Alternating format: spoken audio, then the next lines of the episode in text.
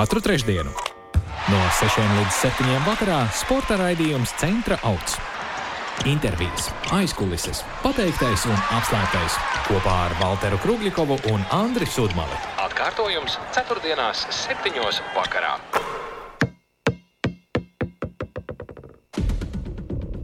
Labvakar, pareizais laiks ir 6,9 minūtes. Trešdienā, 15. janvārī, un kā jau trešdienās ierasts, pie jums atgriežas raidījums centra augs, un ar jums kopā Valters Krugļikovs un Andris Sudmalis. Jā, priecīgi vakar.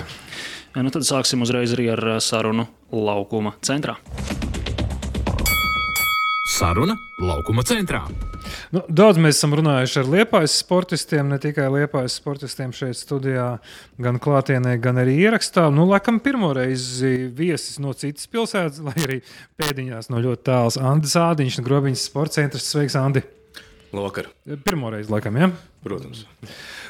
Par Grobiņas sportu. Nu, Pastāstiet pats, kopš kura gada varam runāt tā drusku vairāk, jo šobrīd uh, lepojaties ar dalībniekiem Latvijas čempionātā. Nu, tad esat pamanāmi, kopš kur gada tad, principā, tā aktīvi un organizēti uh, mēs varam runāt par grobiņu sportu.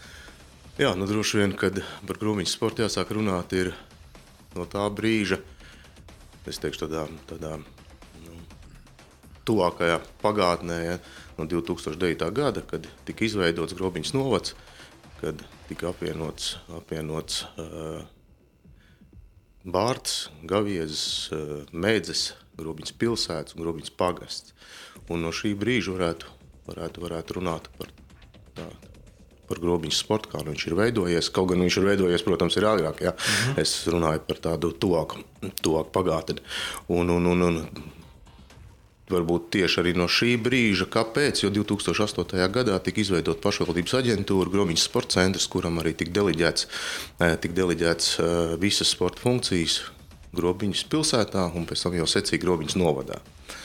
Un izējot no šī, mēs tā pakāpeniski nu jau 11 gadus esam citīgi strādājuši, esam bijuši diezgan aktīvi, kā jau minēju, esam pamanāmi Nu, tā arī turpināsim droši vien.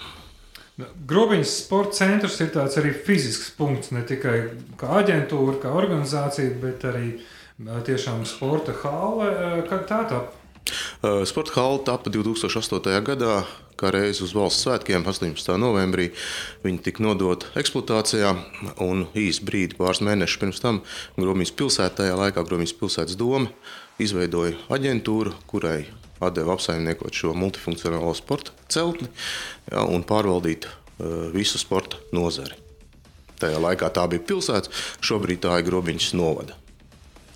Raugoties no malas, man nav šaubas par uh, lietderību šī sporta centra. Tomēr nu, ir pašvaldības, kuru kontekstā mēdz runāt, ka nu, valsts uh, pašvaldības apgūda kaut kādas Eiropas līdzekļus vai valsts uh, līdzekļus, uzbūvēja sporta centru. Tas stāv tukšs. Jūsu gadījumā Šis noteikti nebūs tas gadījums. Sports centrs mums ir ļoti noslogots. Sports centra teiksim, noslogojums no rīta sākās ar, ar Gromijas vidusskolas sporta stundām. Pēc tam tās ir Liepais rajona sporta skolas nodarbības ar vieglatlētiku, tas ir futbols, volejbols. Un pēc tam jau vakar stundas, kas paliek tie grobiņas novada iedzīvotāji un mūsu paši, mūsu paši organizētās sacensības dažādos sporta veidos.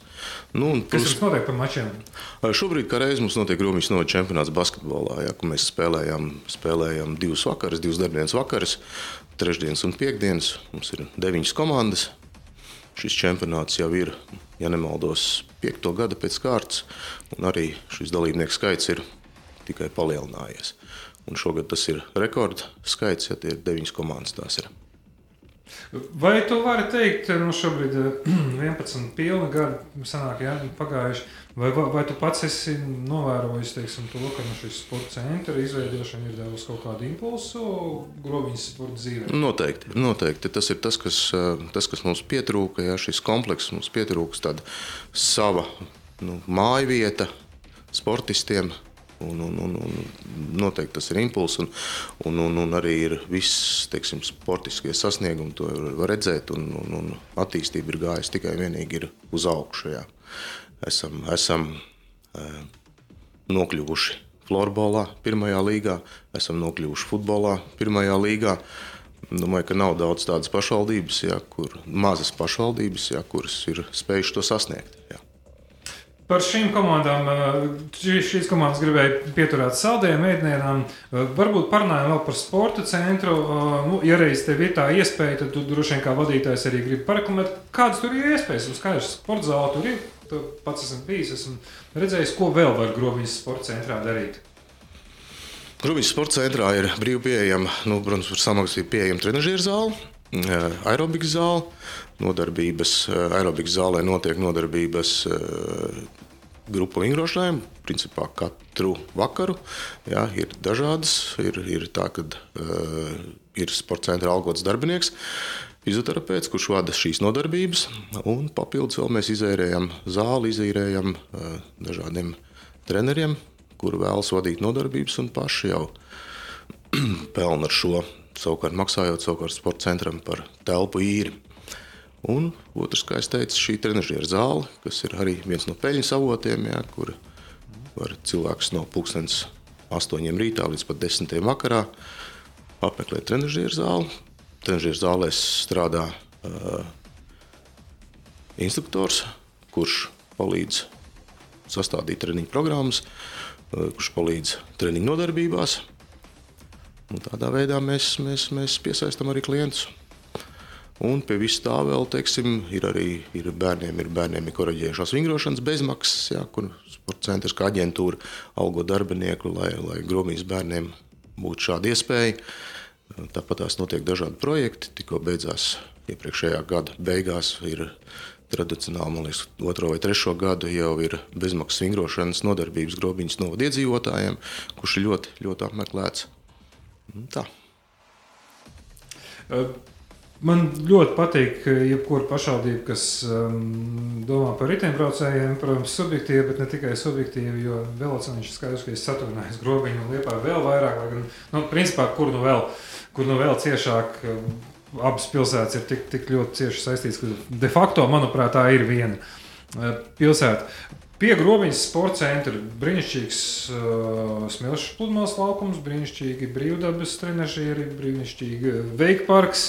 Tas arī viss ir kompleksā, tā kā grobiņas sporta centrā. Tas, tas tāpēc pēc tam, un mēs pamazām, pamazām jau papildinām ar, ar, ar, ar pašvaldības gādību. Ja.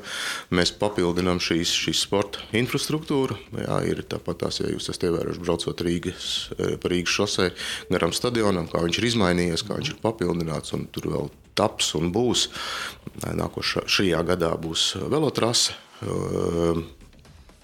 Tas, kas ir pie sporta centra, BMX?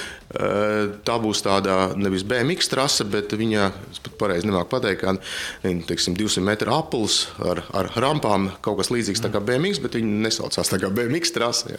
Viņi var izmantot gan uh, velosipēdiem, gan uh, skrituļslidām, jā, gan, gan skateru un tāda. tāda. Tas kā skateparks. Jā, jā, jā, apmēram. Un, un, un, un tāda, tāda šogad būs.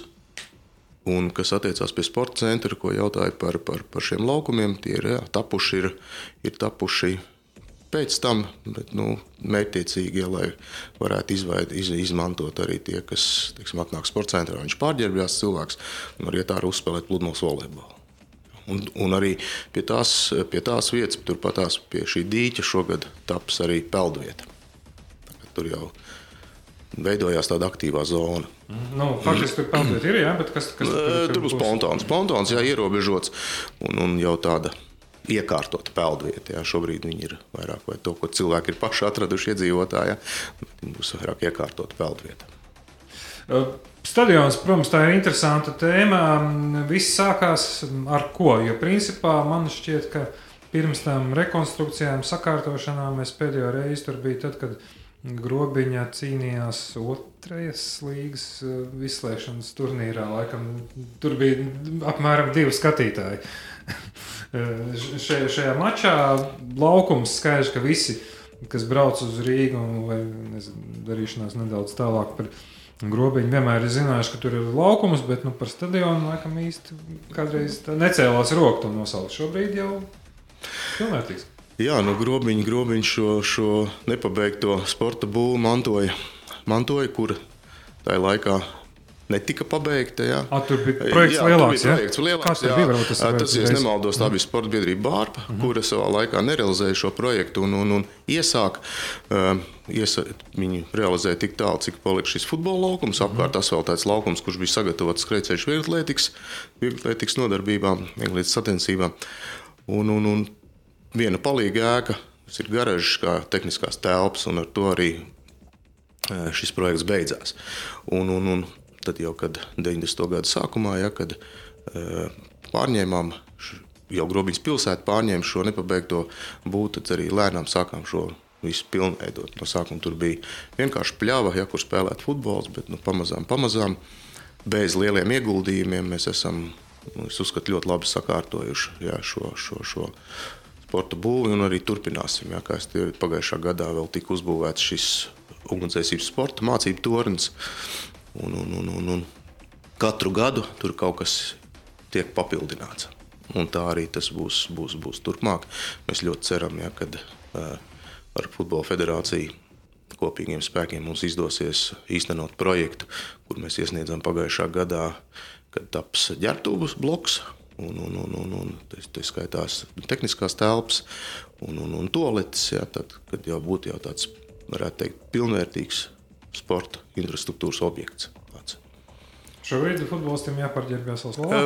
Futbolists pārģērbjas skolā, kur ir 200 metru attālumā ja, no, no stadiona. Tas ir mūžīgais strīds objekts ar Futbola federāciju.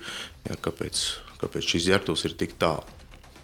Jā, nu, Respektīvi, jums nāk pretī piedāvājums. Protams, mums pie licencēšanas, pie licencēšanas eh, klubu licencēšanas mums nāk Futbola federācija pretī, saprotot šo, šo, šo problēmu. Jā, un, un, un, un, un varbūt arī viņa nav tik liela šī problēma, ja, kad nav šis attālums tik, tik ļoti, ļoti liels, lai, lai viņi tur arī nebūtu. Ja. Bet tas ir skaidrs, ka ģērbtuvei ir jābūt ir tuvāk futbola laukumam. Un viņi jau šīs ģērbtuves un šī infrastruktūra ne jau tikai viņu futbolisti varētu izmantot. Viņi varētu izmantot gan vieglatlēti, gan tie paši ugunsdzēsības sporta pārstāvji ja, un visi tie, kas, kas, kas apmeklē stadionu. Es atceros, ka kādreiz ugunsdzēsības sports bija ļoti populārs. Varbūt uh, joprojām varbūt vārds kādreiz nav vietā šajā teikumā. Uh, Es domāju, ka viņš ir populārs tajās vietās, kur ir kādas tradīcijas. Ja? Un, un, un, un, un tāpat tās mūsu, mūsu sportisti, mūsu bērni, mums ir tiek organizēta pulciņš, ugunsdzēsības sporta pulciņš, un, un, un jaunieši un bērni tiek iesaistīti šajā, šajā sporta veidā. Es domāju, tas ir būvējis uz brīvprātīgu ugunsdzēsēju pamatiem kaut kā vai Jā, tas, tas vai? eh, kā turpinājums un, un, un uz pašvaldības pleciem. Jā. Tas, kā es teicu, jau tā- tādām tradīcijām, eh, ja tradicionāli bija kādreiz tie brīvprātīgie ugunsdzēsēji, kurš šobrīd Gobijā bija nodarbojušies ar šo sporta veidu, tad viņi grib nodot šo mantojumu jau jaunākām paudzēm. Un tieši tā arī ir. Jā. Viens no, no, no treneriem, kas, kurš strādā ar šiem bērniem, jā, pats ir brīvprātīgais ugunsdzēsējs un, un, un, un, un sportists, jā, un kurš ar šiem bērniem strādā. Ja es pareizi saprotu, tad uh, Liepājas futbola spēles fotografē šajā aiga Aiga, jā, jā. Tieši tā, Aiga, šeit jā, arī noteikti. Aiga, Aiga pagājušā gadā, mm, pagājušā gadā jā, bija uz pasaules čempionāta, arī, kurš notika Krievijā, ugunsdzēsības sportā. Tā kā viņa Latvijas izlases dalībniece, pagājušā gadā viņai bija debija ā, pieaugušo izlasē. Viņa, ja nemaldos, ir, ir arī Latvijas jaunatnes izlasē. Okay, parunājot par klasiskākiem sporta veidiem, Liepājas rajona sporta skolā. Kas ir šī organizācija, kur tā bāzējas un kādas treniņas piedāvā? Jā, Liepais rajonas sporta skola, varētu teikt, ir otra, otra iestāde, kur nodarbojas ar sportu. Tā ir izglītības iestāde. Šo iestādi Grobiņas novads pārņēma mantojumā no bijušā Liepais rajona, kad tika dalīts, dalīts šīs, šīs funkcijas, ja, kurš, kurš novads teiksim, grib uzņemties. Un tā arī Grobiņas novads tika pie Liepais rajona sporta skolas. Šis nosaukums ir saglabājies jau tradicionāli jau no iepriekšējiem gadiem, jau varbūt liekas mazliet dīvains. Man dažreiz korektori ir aizrādījuši, ko tur raksts rajonu Jā, mazliet dīvains, bet tai pašā, tai pašā laikā šai grobiņas mācību iestādē, ko saucam par Liepais Rēnas sporta skolu, ir saslēgta sadarbības līguma ar pārējām bijušām Liepais Rēnas pašvaldībām, ja, kas ir ā, Vaņodas, Aizputes, Priekules, Nīcas. Ja, un, mm, ā, šī Liepais Rēnas sporta skola organizē šo bērnu apmācību arī citās pašvaldībās, ne tikai, ne tikai eh, Grobiņas novadā. Tā kā viņi ir, es zinu, ka viņi ir vienīgā šāda, tik kompleksa un tik plaša eh, Latvijā, jā, kad, kad ir ar savu specifiku. Mhm. Bet domāju, ka drīz būs viss būs vienkāršāk atkal izdarīt, un šis, šī, šī nosaukuma maiņa varbūt ne, nemaz nebūtu bijis nepieciešama. Nu, diemžēl mums tā Latvijā ir, ka viena reforma paiet gadi, un atkal cita reforma, lai atgūtu to visu atpakaļ. Kā, kāda sporta veida, kur ir izsvairīta? Jā, tie sporta, sporta veidi jau ir tradicionāli, katrā savā vietā, un viņa jau netika mainīti, un arī netiks mainīti. Varbūt ir kāds sports veids, kaut kur, kas nācis klāt, kas ir tieši grobiņā, bet, bet protams, tā izplatē tā ir volejbols, šaušana, ložu, ja, vaļņotē rokas bumba. Ja. Nīcā futbols, grobiņā futbols, kas attiecās uz grobiņu, tas ir futbols, volejbols, vieglatlētika. Ja. Uh, Eh, Rucavā galda tenis. Ja, tie ir tādi, ko es, ko es, ko es zinu un varu var, var nosaukt. Mēs aptveram diezgan plašu teritoriju, dodot iespēju bērniem arī attālākajos novados, kas teiksim, nav varbūt tik tuvu, nodarboties ar, ar sportu, kur strādā treneri, kvalificēti treneri, kur skaitās darbā, kur ir darba, darba attiecībās ar Liepājas rajona sporta skolu. Nu, par motosportu arī laikam nevar nepieminēt. Ja? Tur tagad vēl viena laba lieta, kas grobiņā ir turisma ziņā, sanāk ļoti slavēta, bet nu, maleči. Ehm, tā pastaigta taka, pastaigta takas malā, tur pašā galā tur laikam ir tas, ir tas triālparks. Jā, ja? triālparks, jā. Taisnība, ja? jā, tieši tā, grobiņā ir unikāla, teikt, ar tādiem saviem, varbūt ne tik ļoti populāriem sporta veidiem, ja? kurš ir mototriāls, kurš ir autokross ar saviem gazikiem, Un, un, un, un ar to daudziem arī grobiņi asociējās, varbūt ne tik jaunās paudzēs. Jā, ja piemin grobiņu, oh, jā, tur mototriālisti, jā, tur autosportisti. Jā, jā, jā, jā nu, jūs ejat, vai ne? Lauris ir Lauris, jā, pats par sevi. Un, un, un, un, un, man liekas, ka nu, ļoti apsveicam tas ir tā, ka, ja mēs runājam tieši par konkurentu, pa Vikingu triālu klubu, ja, kurš tika nodibināts kad viena ģimene var nu, kaut ko tādu izveidot un, un, un popularizēt sporta veidu. Super. Kas ir eh, Grobiņas pagājušā gada populārākais sportists? Vai zināms, jau? Uh, Grūmijas novada nav populārākā ah. sportiste. Mm -hmm. Grūmijas novada nav populārākā sportiste, jo mēs nu, jau tradicionāli mm, piekopjam tā, ka mēs apbalvojam visus sportistus, kuri ir izcīnījuši uh, godalgots vietas Latvijas čempionātā, pirmais sešnieks Baltijā, vai piedalījušies Latvijas izlases sastāvā eh, dažādās sacensībās, dažādos sporta veidos. Un tos mēs arī godinām un, un, un lepojamies ar katru no viņiem, ja, kurš ir šādā līmenī startējis sacensībās. Labi, parunājot beigās par sporta spēlēm. Tās vienmēr ir pašas pamanāmākās, jo laikam dalībnieki visvairāk un arī līdzekļi visvairāk. Florbols ir samērā nesen pirmajā līgā. Ja? Kā, kā tas varbūt ir izaudzis tā īsumā eh, līdz pirmajai līgai, no, no kā izauga? Nu, flor, florbolu runājot, ir nu, tāpat jau nekas neizaug. Jā. Ir, jau, ir jau tā, ka vispirms radās uh, interešu pulciņš. Jā. Tie ir zēni, vīri, kas grib uzspēlēt florbolu, un pēc tam viņiem tas iepatīkās, un viņi to dara. Un tā pamazām, pamazām, pamazām nu, viņi, viņi, viņi tiek līdz kaut kādam līmenim, jā, kurš viņiem ir atbilstošs. Un, un, un šī gadījumā mēs esam aizspēlējušies līdz pirmai līgai. Šobrīd gan par virslīgu mēs nerunājam. Un, un, un zēni, zēni spēlē, un viņiem patīk to, to ko, tas, ko viņi dara, un, un, un mēs esam priecīgi par to. Un līdz ar to tur jau visam ir apakšā arī šis, šis, šī pievienotā vērtība, kad līdz ar viņiem radās šie jaunieši. Mm. Viņi redz to. Jā, viņi arī grib spēlēt floorbola. Tieši tā arī ir. Jā, pagājušajā gadā mums Mēs bijām spiesti jā, saorganizēt, saorganizēt divus, divus, divus, divus florbola pulciņus maziem bērniem. Jā. Un šogad mēs esam tikuši līdz tam, ka paši mazākie, nu, tās gan ir meitenes, U7, piedalīsies Latvijas čempionātā. Pat meitenes. Jā, jā pat meitenes. Jā. Mums ir divas grupas, meitenes un zēni. Jā. Mhm. Un, un, un paši mazākie, pēc vecāka iniciatīvas, jā, mēs esam, esam gatavi pamēģināt, ja, kā mums tas izdosies. nākošais nedēļa kā reiz braucam uz pirmo sabraukumu. Oh, fant fantastiski, lai, lai veids Un tāda arī varbūt tāda arī ir šī pievienotā vērtība, ja, kad tie mazie redz un viņi redz, ka šis florbols ir. Un, un, un, kad, kad mēs viņiem nu, varam piedāvāt viņiem spēlēt šo spēli. Vai no viņa izaugs florbolists vai kāds cits sporta veids, tas šobrīd nav svarīgi mums. Ja.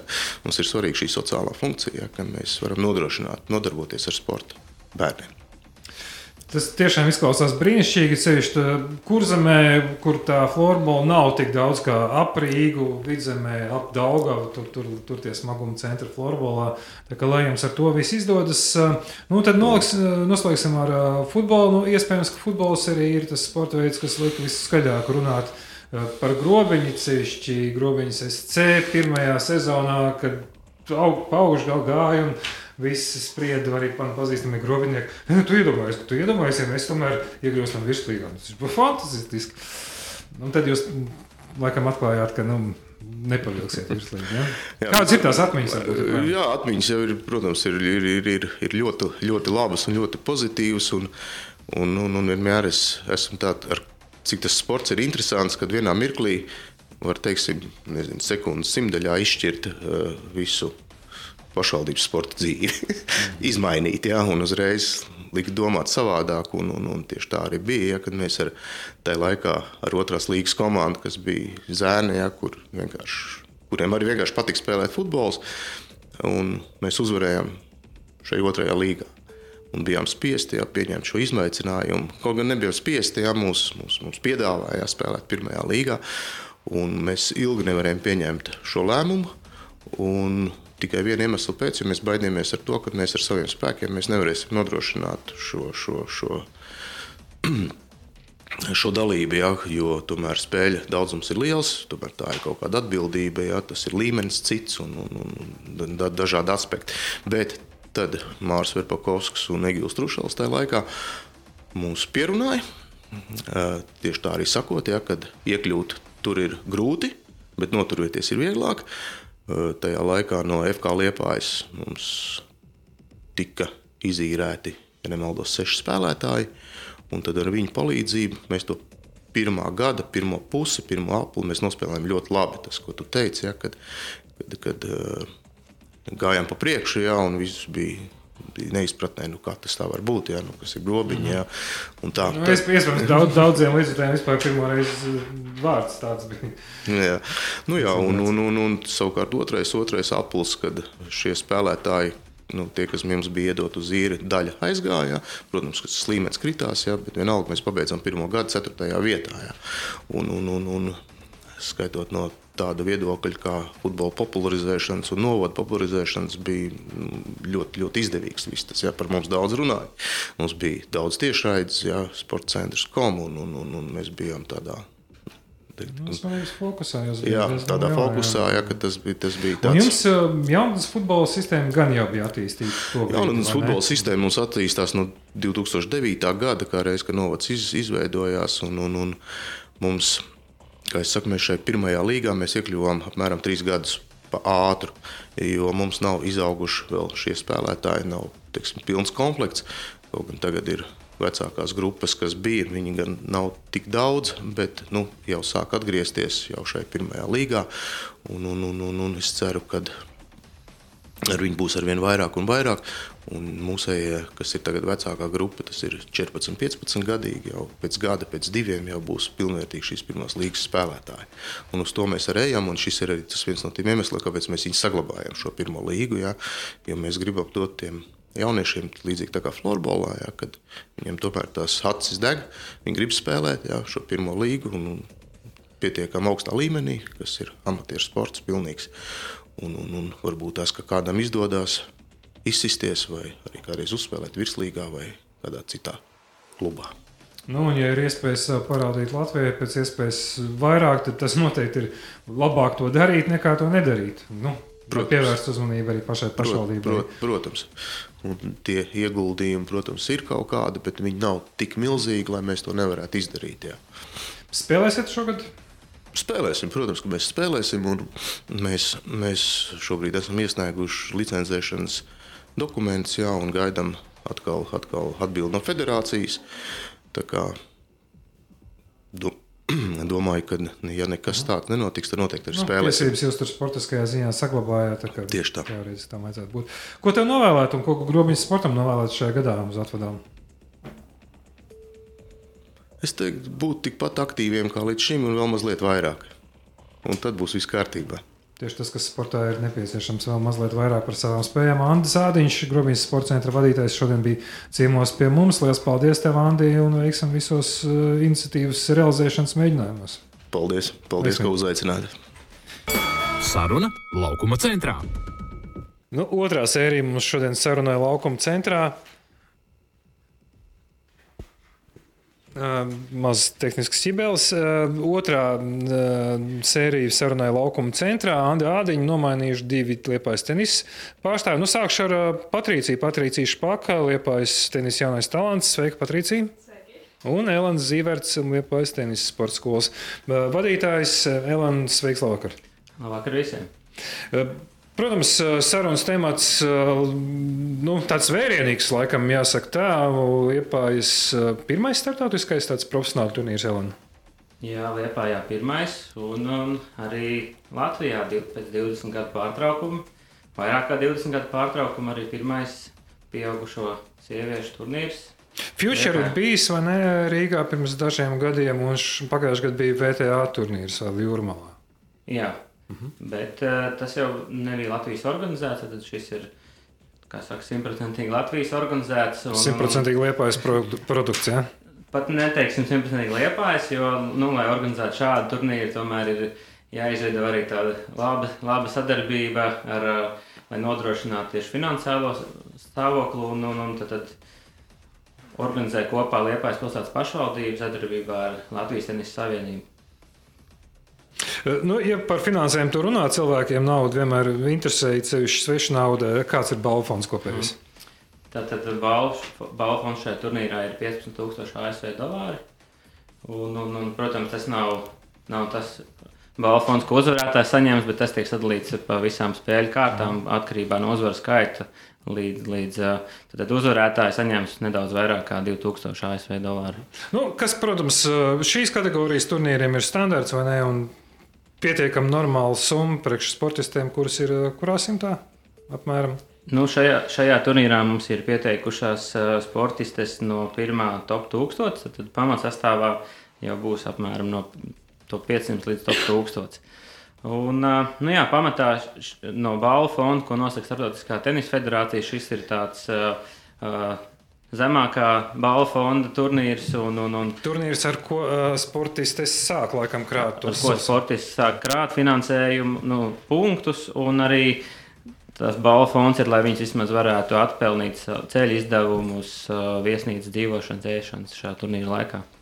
Elāna, ja reiz tev tas saraksts ir priekšā, tad nosauc, kas tad būs um, turnīra pirmā rakete un kas būs tās vadošās pašmāja Latvijas sportistes. Jā, tad, tad uh, turnīra pirmā rakete būs Vācijas pārstāve Sāra Rebeka Sekuliča, kura ieņem VTA reitingā 417. vietu.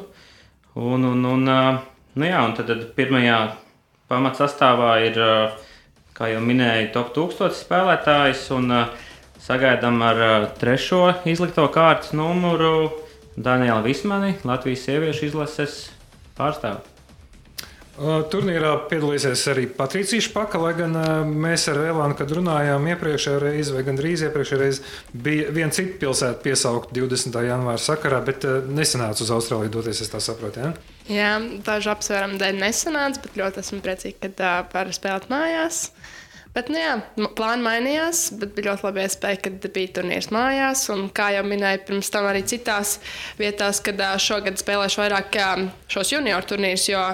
Kā zināms, lai varētu turpināt šos pieaugušos, ir vajadzīgs ļoti svarīgs tas mūsu junioru reitings. Bet uh, bija ļoti iespēja, lieliski iespēja spēlēt mājās, un šoreiz ne tikai juniors, bet arī pieaugušos turnīrus.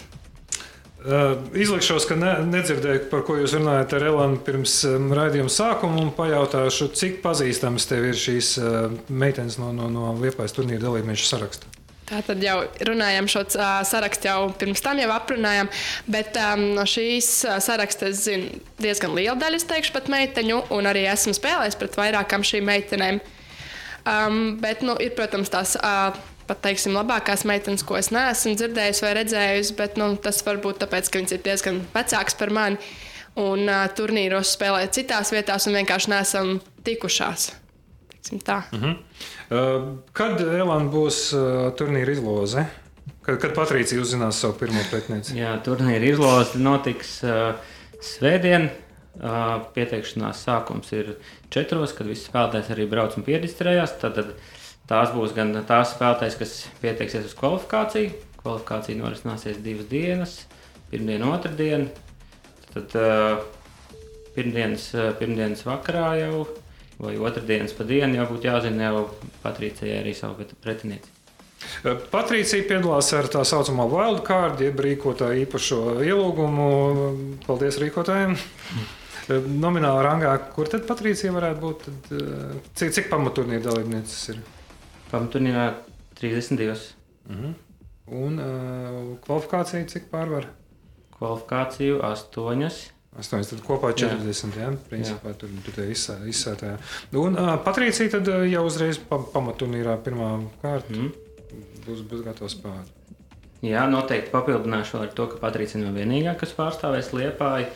Un, un, un, tā, kā, tā kā mēs esam arī viena no šiem organizatoriem, tad noteikti mēs izmantojam to iespēju. Un tā kā mums arī ir diezgan uh, labi sasniegumi meitenēm, un, kuras var pārstāvēt. Uh, ne tikai Lietuvā, bet arī Latvijā šāda līmeņa mm -hmm. turnīros, tad mēs, protams, izmantojam šo iespēju un dodam visām iespējas.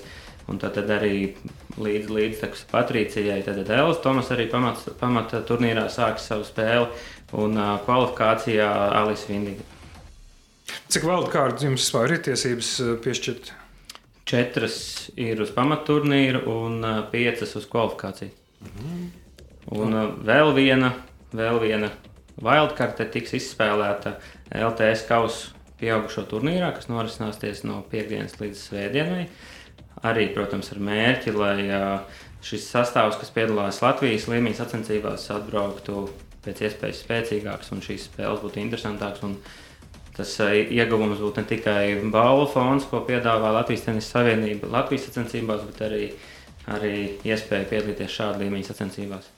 Cik viegli vai grūti bija iegūt tiesības rīkot šo turnīru?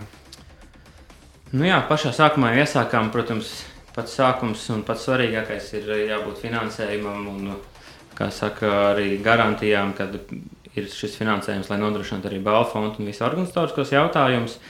Un tas droši vien bija pats sākums. Un tālāk jau uh, viss šis uh, rīkošanas un pieteikšanas organizācijas lietas ir Latvijas Tenisa Savienības pusē, jo visi starptautiskie turnīri un pieteikšana notiek caur Tenisa Savienību. Un tad arī viņi uh, komunicē ar Startautisko Tenisa Savienību, lai, lai iegūtu tiesības organizēt, organizēt šādu. Un, uh, protams, vai par laimi vai kā, bet Latvijai šādu turnīru nebija. Un, Līdzīgi, lai kā visā Eiropā ir noteikts katrai valstī šīs kvotas, cik dažādu turnīru veidu var notikt katrā valstī. Un, tā kā Latvijā šādu turnīru nebija, tad mums arī bija iespēja organizēt. Bet ir hipotētiski, ka Lietuvā ir iespējas iegūt arī kādus augstākus raudas turnīru. Jā, Kaut kad nākotnē. Jā, protams, tur jau laikam viss no finansējuma ir atkarīgs. Jā. Principā, ja būtu 100 tūkstoši, tad varētu rīkot arī 100 tūkstoši. Jā. Sponsors, sponsors, sponsors, savusieties. Labi, labi sēdz, ka reklamēšanai, vai ne? Principā. Noteikti.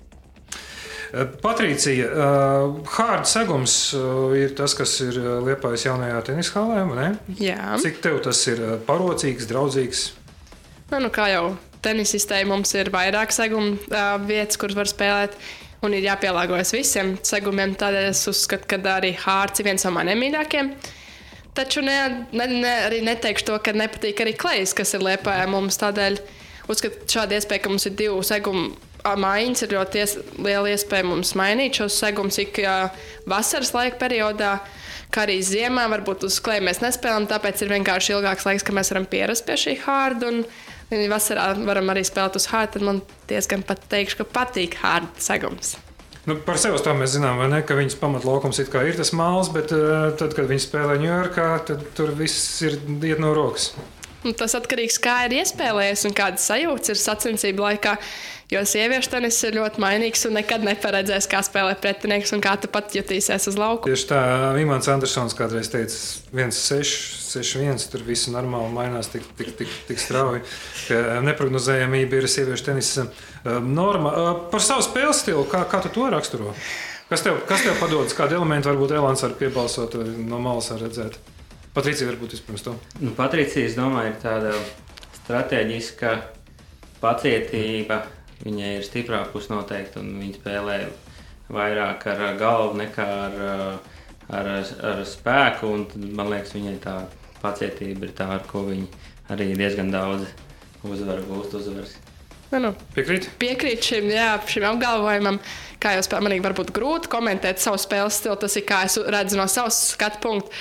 Bet jā, tā ir taisnība, ka esmu vairāk cenšos spēlēt ar domāšanu, nevis ar spēku, jo varbūt tā, tā ir mana stiprākā puse.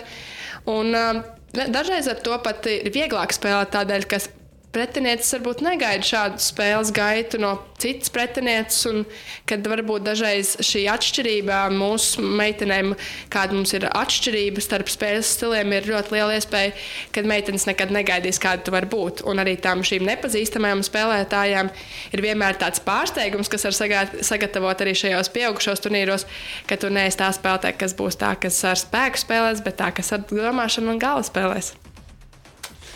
Atliek tev novēlēt, lai tev izdodas to apliecināt arī šeit, Lietpā. Vai tu pati esi, nu, nu, sport, nu sportā ir jāizvirs mērķi, jābūt ambīcijām, vai ne? Protams, ar bez tādām.